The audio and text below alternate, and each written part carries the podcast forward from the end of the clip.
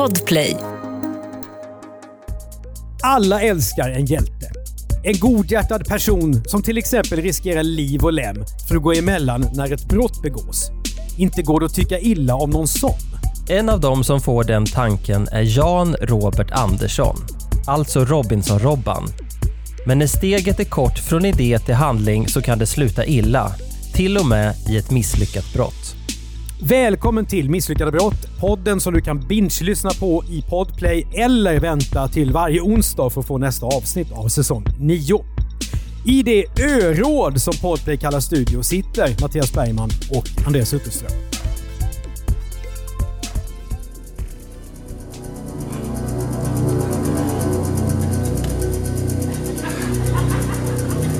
Det var bara på skoj va? Du har den?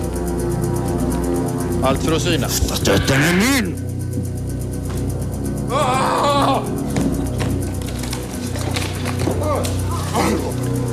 Robert!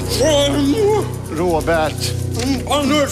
Ja, detta kallas på tv-språk för någon slags kupp. Ingen förstår syftet med den. Nej. Mer än att eh, bli lite extra uppmärksammad. Tjena!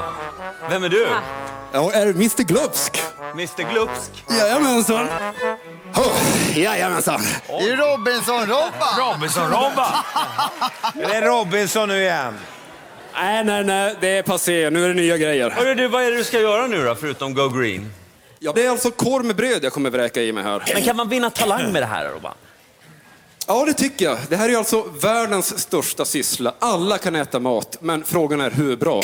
Jag vill hävda att jag är sjukt bra. Ja, här hör vi några små avsnitt ur Jan Robert Anderssons tv-karriär i Sveriges Television. Robban, som han blir med en stor del av svenska folket när han är med i Sveriges största dokusåpa, Expedition Robinson. Robban lyckas ta sig in i programmet som deltagare genom att spela norrländsk machoman.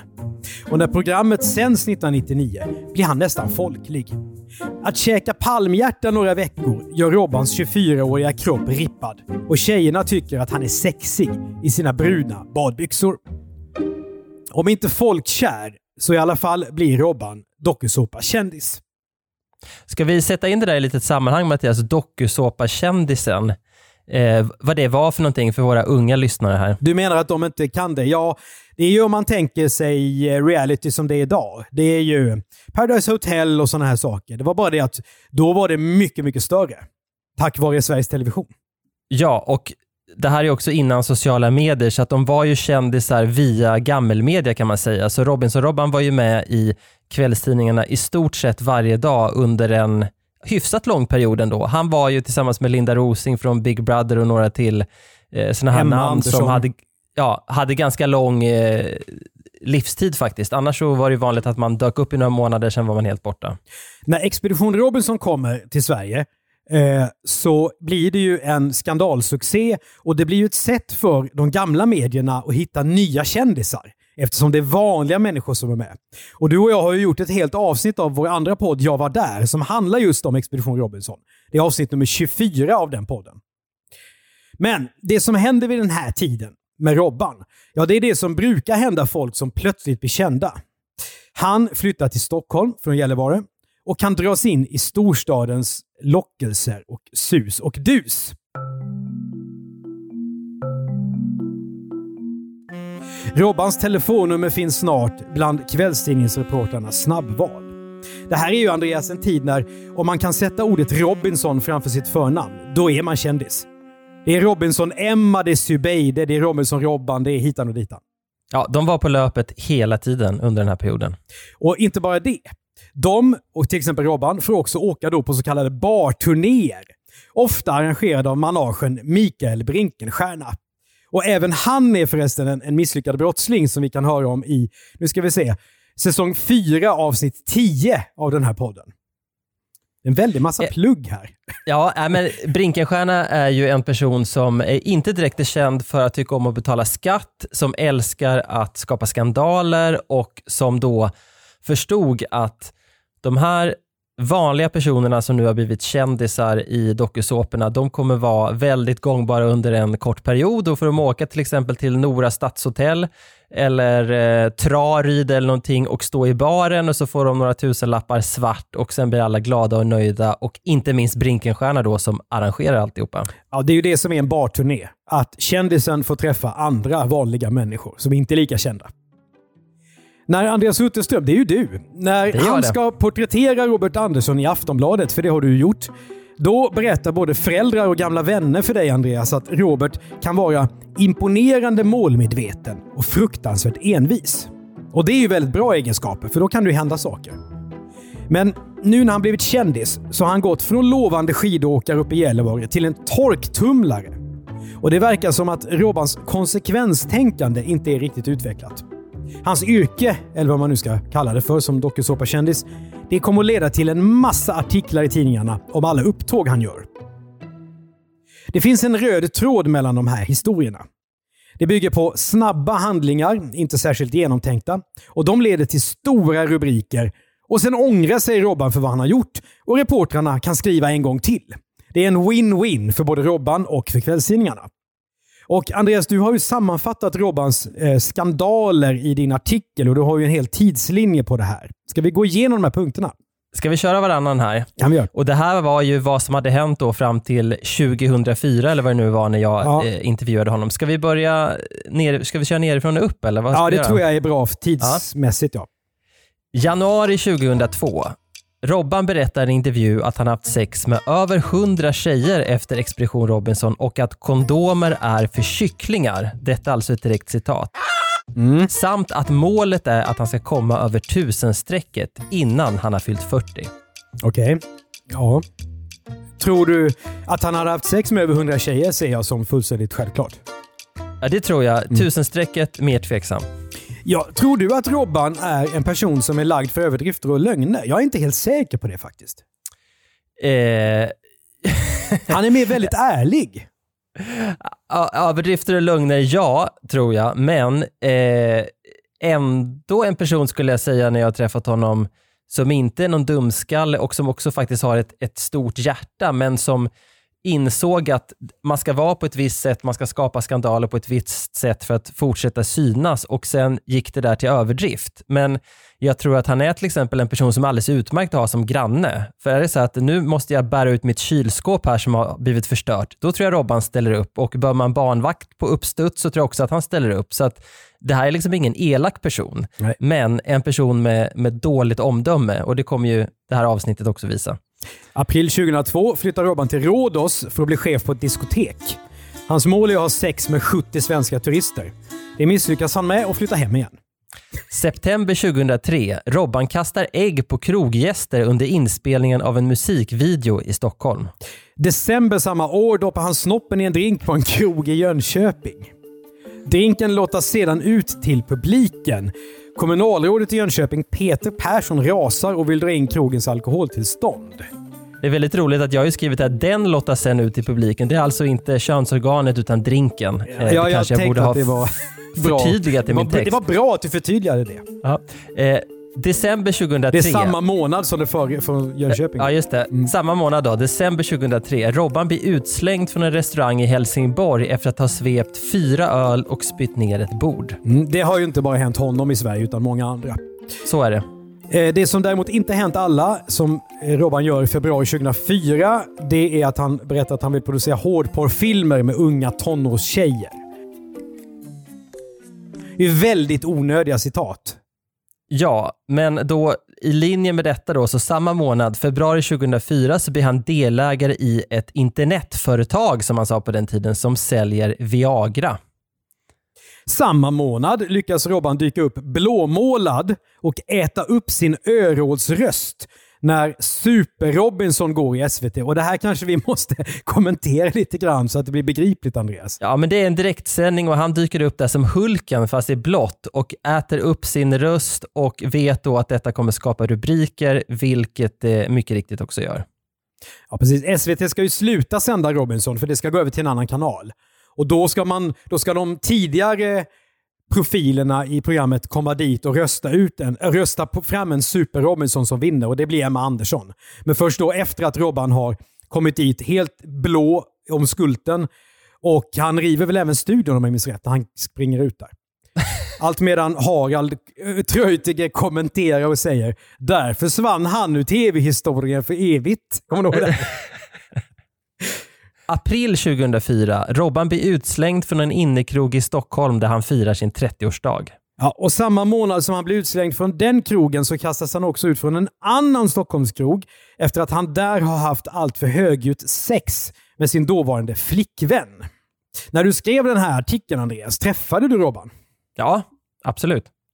Mm. Så det var inte bara vad man brukar säga gjort på skrivbord, utan du hade även pratat med ganska mycket folk om honom va? Vi var hemma hos honom. Det är därför jag eh, tog mig friheten att recensera hans personlighet lite grann alldeles nyss. Ett poddtips från Podplay. I fallen jag aldrig glömmer djupdyker Hasse Aro i arbetet bakom några av Sveriges mest uppseendeväckande brottsutredningar. Går vi in med hemlig telefonavlyssning och, och då upplever vi att vi får en total förändring av hans beteende. Vad är det som händer nu? Vem är det som läcker? Och så säger han att jag är kriminell, jag har varit kriminell i hela mitt liv men att mörda ett barn, där går min gräns. Nya säsongen av Fallen jag aldrig glömmer på Podplay.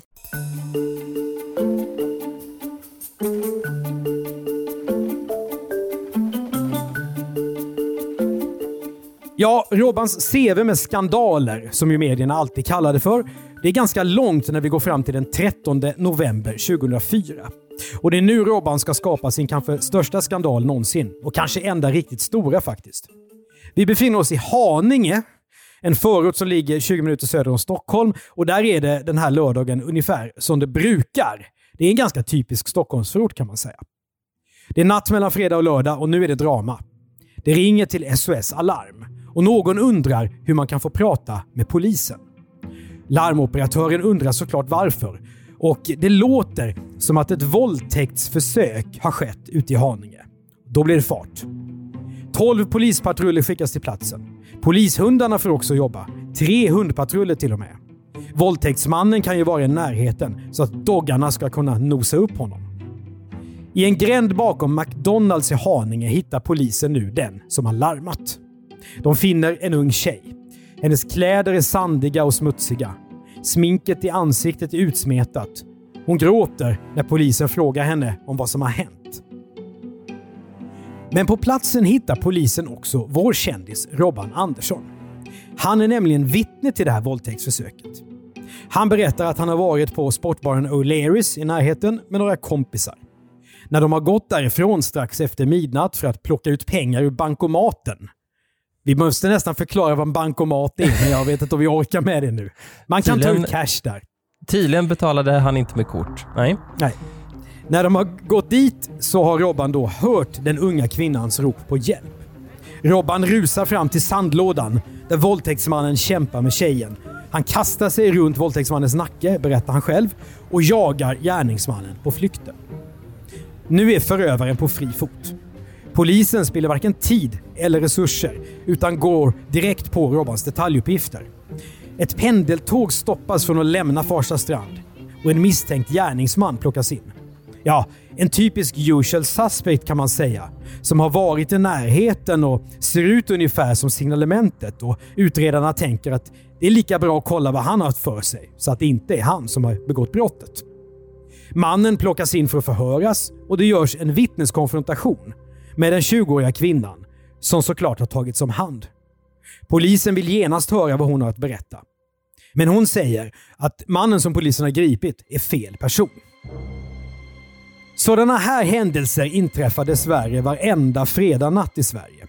Ofta blir det inte så stora nyheter.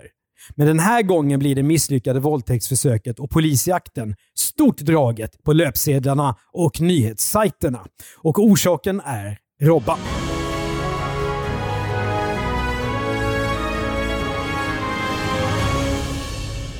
Han är så pass känd att hans hjältedåd såklart kan locka läsare. Robinson-Robban räddade kvinna och slogs med våldtäktsman i natt.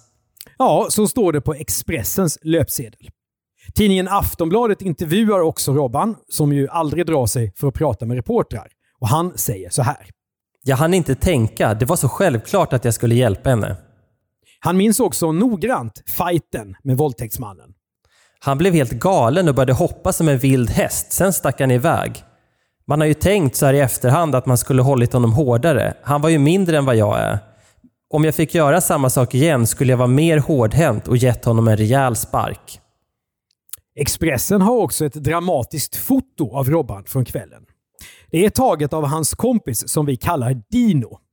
Kallar? Ja, för hans riktiga namn berättar vi inte eftersom han är en av de misslyckade brottslingarna i det här avsnittet. Det är nämligen någonting skumt med det här våldtäktsförsöket. Utredarna hittar ju ingen gärningsman alls. Kanske är det också någonting som inte stämmer med vittnesmålen. Både tjejens, Robbans, kompisens och Robbans flickväns. Erfarna polisutredare får med tiden en ganska bra intuition för när det är någonting som är fel. Men i det här fallet behöver de inte gissa direkt. För bara ett par dagar efter våldtäktsförsöket erkänner tjejen alltihop är fejk. När poliserna såg henne i tårar, skitiga kläder och förstört smink berodde det på att Robban dragit hennes jacka i sanden och hon själv hade smetat ut mascaran. Och tårarna, ja, det var gråt av skam. Skam när tjejen insett vad det där larmsamtalet snabbt hade lett till. Nämligen en rejäl polisinsats. Nu rullas hela komplotten upp och att säga att de här misslyckade brottslingarna är några superplanerare, det vore ju synd att säga. Så här har det gått till. Robban är på O'Learys för att Dino och hans kollega Tuffy, som ju självklart också är fingerat, de driver en klubb där på helgerna. Jag vet inte, jag själv har ju aldrig varit på någon klubb på O'Learys, men det, det kan man tydligen... Kanske är det så att allt är en klubb, Andreas? Ja, det verkar så. Mm.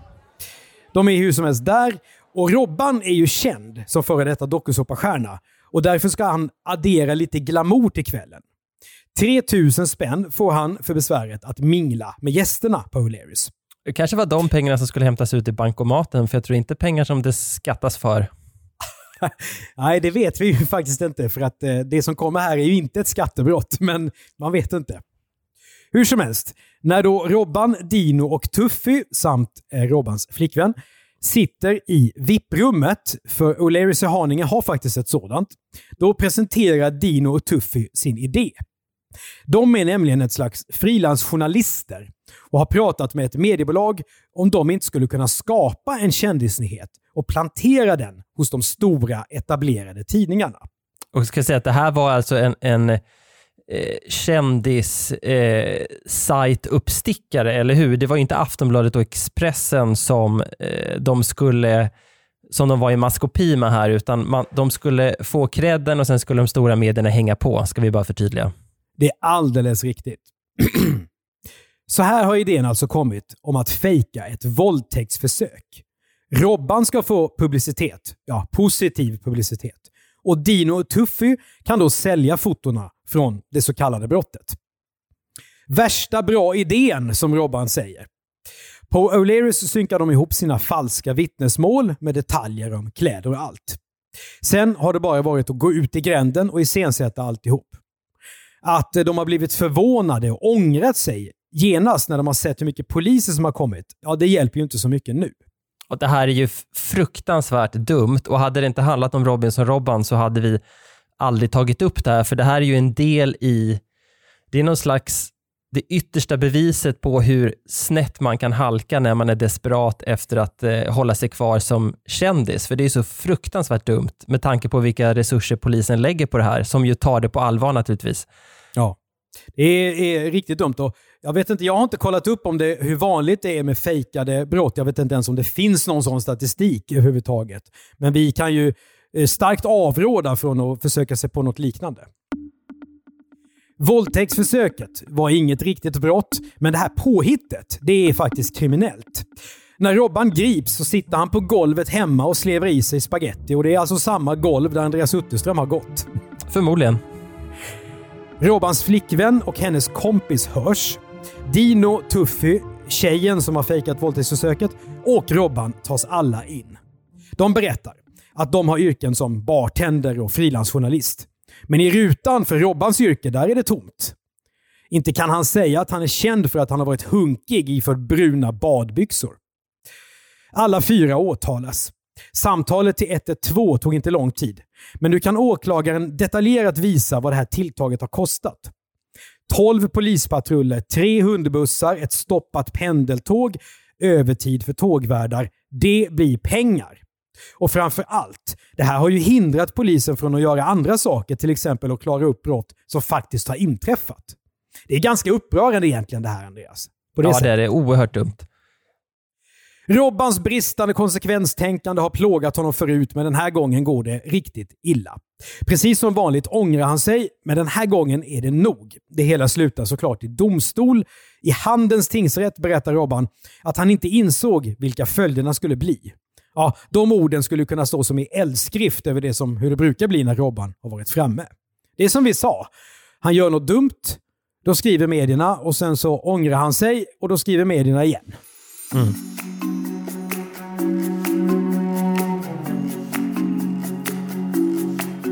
Alla fyra åtalade döms för falskt larm. Dino och Tuffy till villkorlig dom med samhällstjänst. Tjejen till dagsböter. Och Robban till villkorlig dom och 100 dagsböter att 30 kronor. Och då tänkte jag att vi skulle grotta oss ner lite grann i, dags, i bötesstraffens eh, vackra värld här. Vad härligt, lite vardagsjuridik. ja, väldigt vardag, för jag är ju inte jurist, men det har jag kunnat läsa mig till följande. Alltså dagsböter är ju väldigt vanligt att man döms till. Det kan ju vara trafikbrott eller vad som helst. Och 100 dagsböter, det visar att brottet är, bedöms som ganska allvarligt. För att max är 150 dagsböter totalt. Eh, eller 200, men då handlar det om flera brott som har buntats ihop. Så det är ganska allvarligt brott. Men det här att han ska betala 30 kronor per dag, det visar att Robban har en låg inkomst.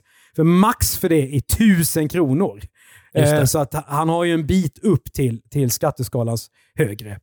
Eh, men det blir 3000 spänn, det vill säga exakt den summan som Robban då uppges ha fått för att han var på O'Learys.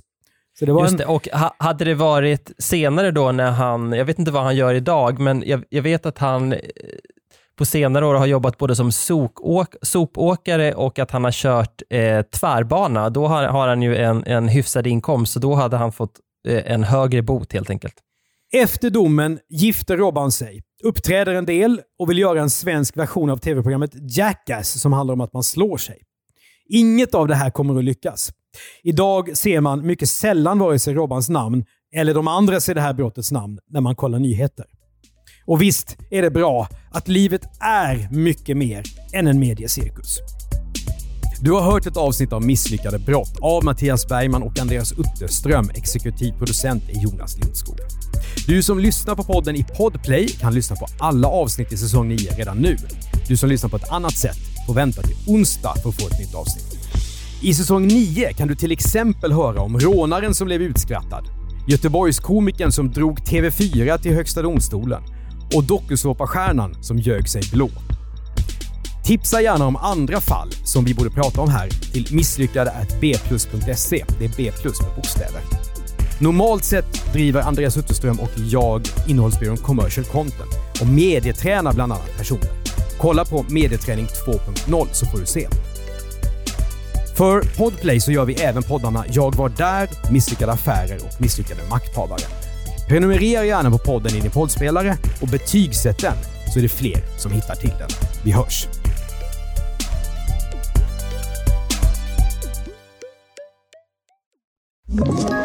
Ett poddtips från Podplay. I fallen jag aldrig glömmer djupdyker Hasse Aro i arbetet bakom några av Sveriges mest uppseendeväckande brottsutredningar går vi in med hemlig telefonavlyssning och, och då upplever vi att vi får en total förändring av hans beteende. Vad är det som händer nu? Vem är det som läcker? Och så säger han att jag är kriminell, jag har varit kriminell i hela mitt liv men att mörda ett barn, där går min gräns. Nya säsongen av Fallen jag aldrig glömmer på Podplay.